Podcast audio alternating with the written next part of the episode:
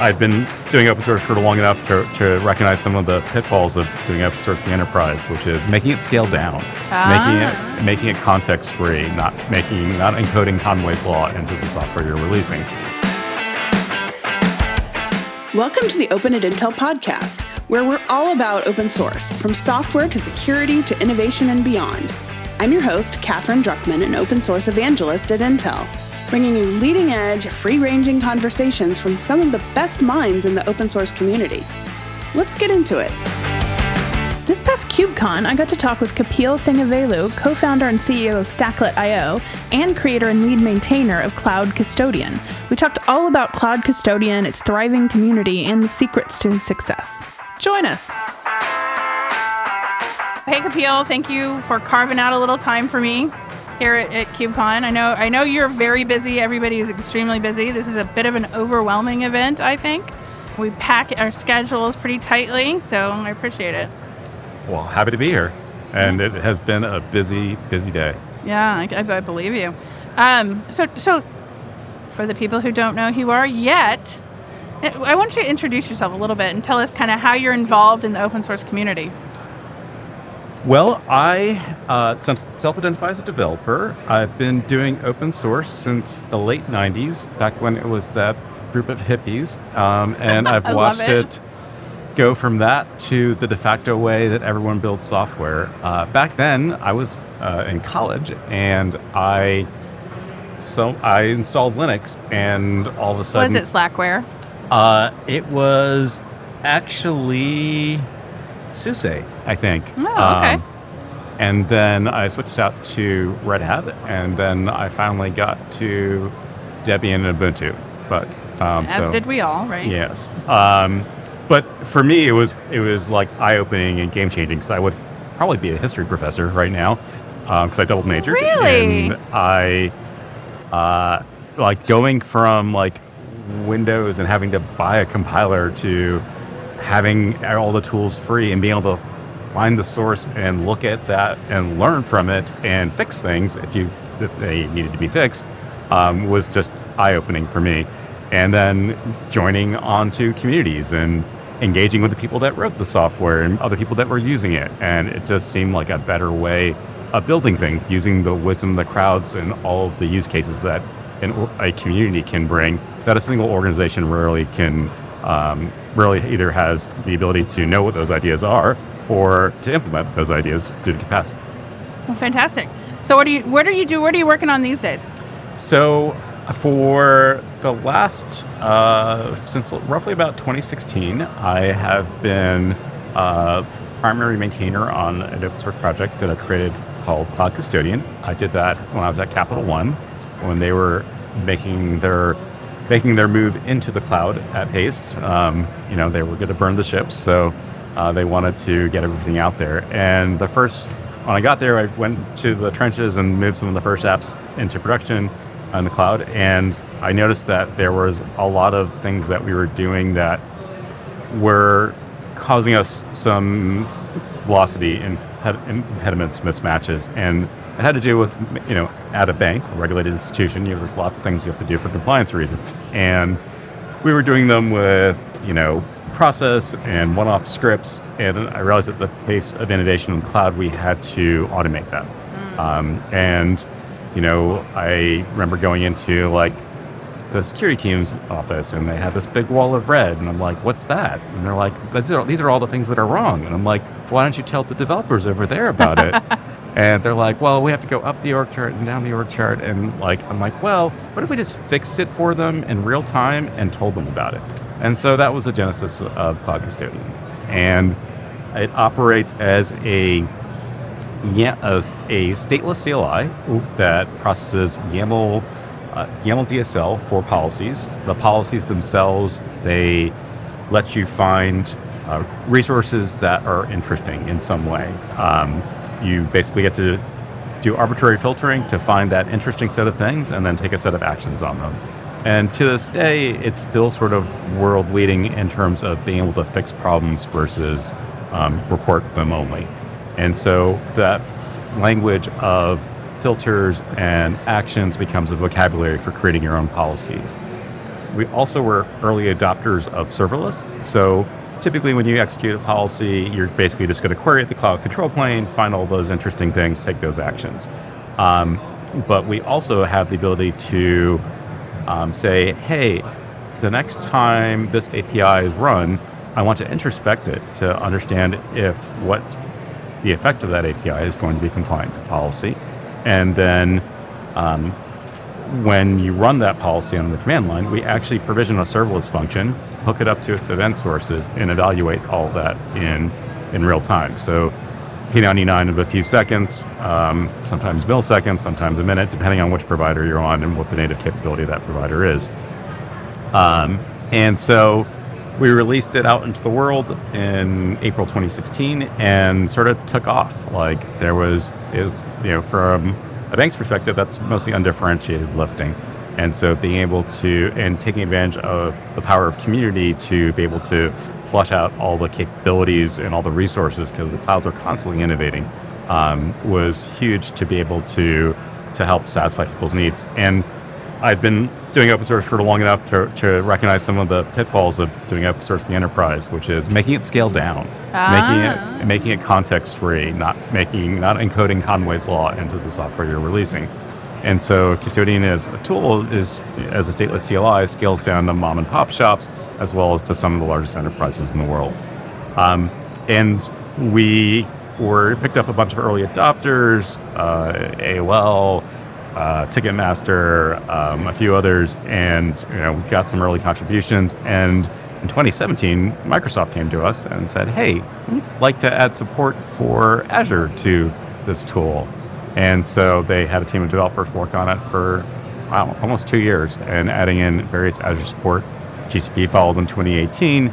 Um, and actually, as of recently this year, we had Oracle come and add support for OCI to it, um, as well as Tencent Cloud. So, continuing to add cloud providers. Um, but we've also, you know, while we can do all that runtime management and we get used for lots of different purposes, you know, it's sort of a Swiss Army knife for helping organizations be well managed in the cloud. And that could be applying security policies, that could be doing operations, making sure you have centralized backups and, and centralized logging across your assets, or could be FinOps. And we've done a lot of FinOps, uh, helped orgs do a lot of FinOps use cases. Uh, I think we have like 3,000 people in the FinOps Foundation Slack in the cloud custodian room.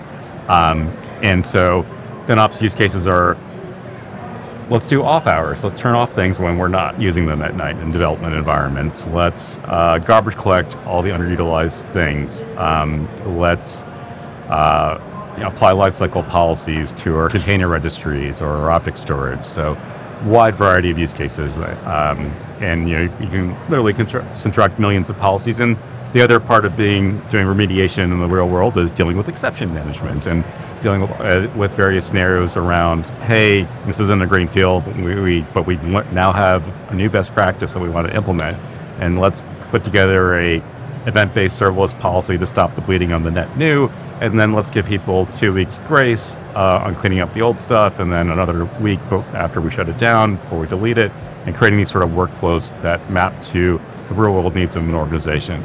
Um, and that's just all things that we excel at. What we've done, uh, and we've since added Kubernetes support, uh, validating and mutating mission controllers, um, and we've also uh, added the ability to shift left. So now we can not just evaluate what's in the actual environment, but we can apply those same policies to what's in your in on your, your infrastructure as code assets on your developer workstation in CI, um, and with native integration uh, into the you know the pull the code hosting repository pull request mechanisms to annotate those PRs directly for code reviewers to be able to understand where a resource or that pull request is not compliant.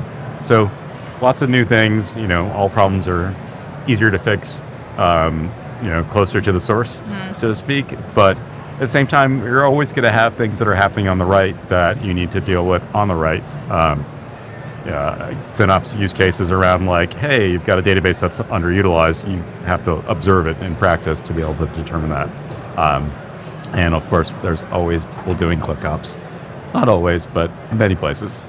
um, so that is roughly custodian. We have like uh, I think, over 400 contributors. We're a CNCF incubating project. Um, it's really grown. We have thousands of production users um, and organizations uh, that are using us in mission critical ways as for for being well maintained in the cloud. That's that's um, wow. That's fun. You answered a lot of my questions before I even got to them. So kudos. that was great. Um, so I, I, do have a question though. You, you mentioned that it, it kind of took off, right? And you obviously you know you have a lot of contributors. you've built a real community, and it's it's it's you know important. It has solved problems for many entities, right? But to what do you attribute that that kind that rise um, early on? Is it is it the nature of the problem that it solves, or you know, is there anything special? Do you feel like you captured something with the community? I think it goes back to my own history, even prior to that, of of working in open source communities. Like I had been around the start of multiple projects and communities, uh, mostly in the Python ecosystem. Uh, I was an early adopter of Zope, uh, which was an application server, which mostly I don't know if it's how alive it is, and then also the Plone content management system. Plone, I and, remember Plone. Uh, I was a long time Plone contributor. Wow. Um, okay.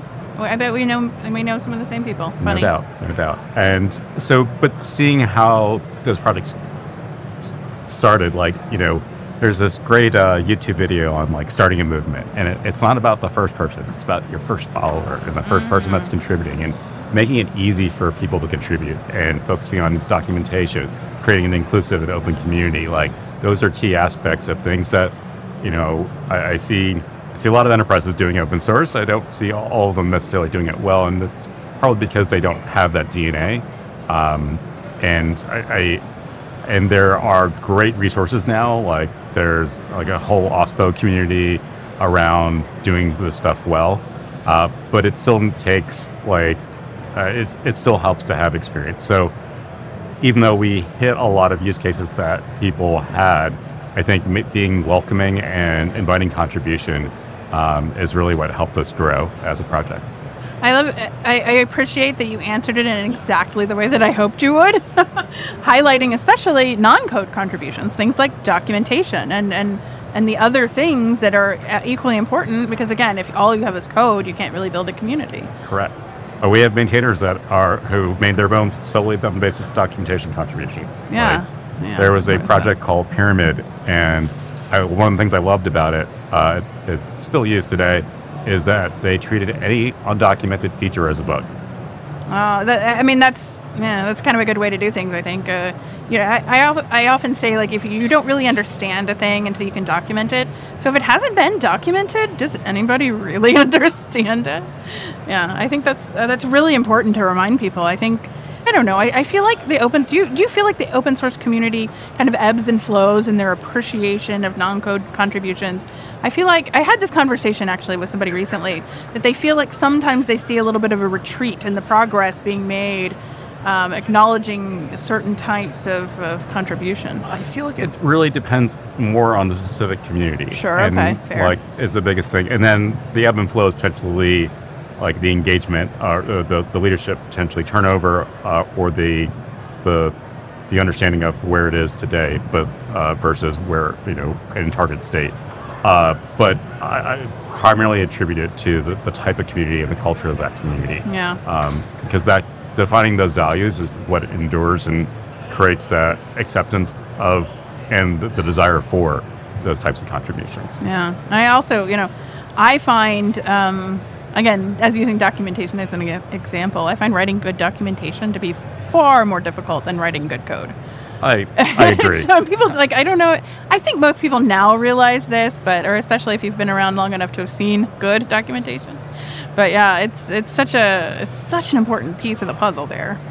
Yeah, I think you know way back when I think um, Stripe when they were first coming on board or coming out, um, it's like 2010, 2011. Um, they the I think one of the keys to their success was that everyone thought they had the most amazing developer documentation. Yeah, that's yeah. I mean, again, how do you how are you going to onboard users and work contributors without the docs? So I wanted to pivot just a little bit um, and find out what else you're excited about aside from the work that you're doing on on Cloud Custodian. you know, there, again, there's so much going on, and you've been around open source a long time. You've seen you've seen things.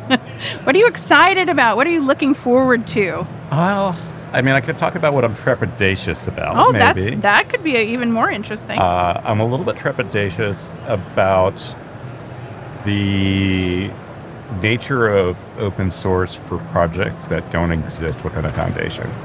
Um, Okay. We've recently seen changes on a lot of licenses to uh, BSL derivatives, effectively restricting field of endeavor and outside of the OSI definition of open source. Uh, we've seen that across dozens of companies. And so that creates a real open question on, you know, is it actually open source? And and what is what is it going to take to create sustainable open source in the future? And so that's something that you know definitely definitely uh, is something that I think about a lot, like in trying to ensure that the next 20 years that that, that band of hippies is, is still succeeding. yeah, Um, gotta love the hippies. yeah, and so you know, it's and it's a challenge because uh, you know there are lots of organizations that will potentially contribute, and there are lots of organizations that will potentially not. And uh, how do we make it sustainable in a way that the project and the community can succeed independently of the existence of any Sure. one company? I, you know, I have this kind. It's, I love that you brought this up. Uh, God, I could talk about this for hours, but I know you have other things to do.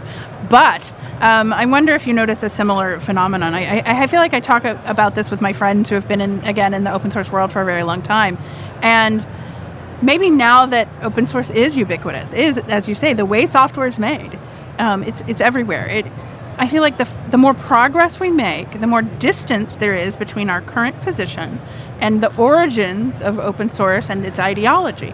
And I wonder how much that impacts things. Like people coming into open source through their work or, or, or what have you, they don't necessarily see it in the same way that people who've been around for maybe the past 20 years do. And, and I wonder how much that impacts the evolution of these licenses and the way that, you know, again, we've been around for, for many controversies, right? Uh, we could talk about lots of databases and other, and other things that, were, that have changed licenses. But um, I wonder what, you know, what your thoughts are. Yeah, I, it's a it's a great question. I I I think there maybe you know we everything has to evolve. I think there's maybe some part missing of people understanding why open source was so important in the first place, and it was really fundamentally about user rights, Right. um, the rights of someone who's, who receives software to be able to do stuff with it. I mean, we go back to the printer lab at, at MIT, um, uh, which is the origin for the FSF and some of, of, work uh, there. And it was really about trying to ensure that users who had software were able to freely modify it to meet their needs. Um, and I think there's still some of that ethos, but there maybe there's less less strong boundaries around what that means. And in terms of ensuring it for the future, there is going to have to be some degree of evolution. Um, I, you know, it's not something. It. I always found it funny when I was doing comp sci that we never really covered the pra- the art of software engineering, like as from a perspective of, you know, um, at least at that time when I went to school, uh, as as sort of a practice. Um, it was very much here's algorithms, here's you know, operating right. systems. Um, and I, I wonder if uh, potentially there are classes today, though. Uh, I haven't been to university in a long Yeah, time. it's been a minute. Um, and where some of that ethos is there. But I think you know we all have to adjust to the times. The I mean, like I, I looking around at other trends that are happening right now. You've got a bunch of a focus on supply chain and and figuring out how to manage that well in, open source communities. And then flip side, we've got you know the rise of LLMs and generative models. Like, what what does copyright and license mean? And, and something gets laundered through an LLM. It's a little bit unclear. Is the question.